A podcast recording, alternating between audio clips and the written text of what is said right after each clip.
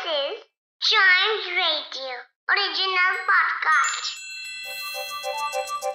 हर दिन की एक कहानी होती है कुछ ऐसी बातें जो उस दिन को बना देती हैं हिस्ट्री का हिस्सा तो आइए सुनते हैं कुछ बातें जो हुई थी इन दिस डेज़ हिस्ट्री.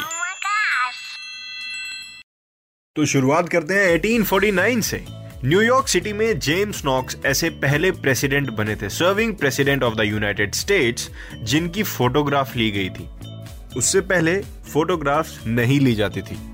बढ़ते हैं आगे इन 1859 ओरेगन यूएस का थर्टी थर्ड स्टेट माना गया था अनाउंस कर दिया गया था एडमिट कर दिया गया था। ओरेगन पैसिफिक नॉर्थ वेस्ट का एक स्टेट है इन वेस्टर्न यूनाइटेड स्टेट्स बढ़ते हैं 1876 की तरफ़ Alexander Graham Bell the inventor of telephone. वो और उनके साथ एलिशा ग्रे।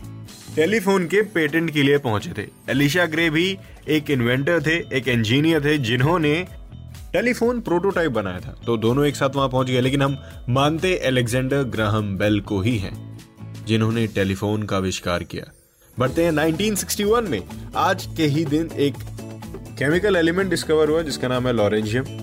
और इसको सबसे पहली बार सिंथेसाइज यूनिवर्सिटी ऑफ़ कैलिफ़ोर्निया में करा गया था।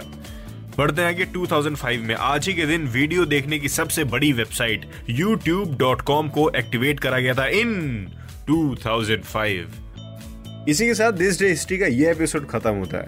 अगले एपिसोड का वेट करिए, लेकिन साथ ही साथ टाइम्स रेडियो के और भी पॉडकास्ट एंजॉय करते रहिएगा।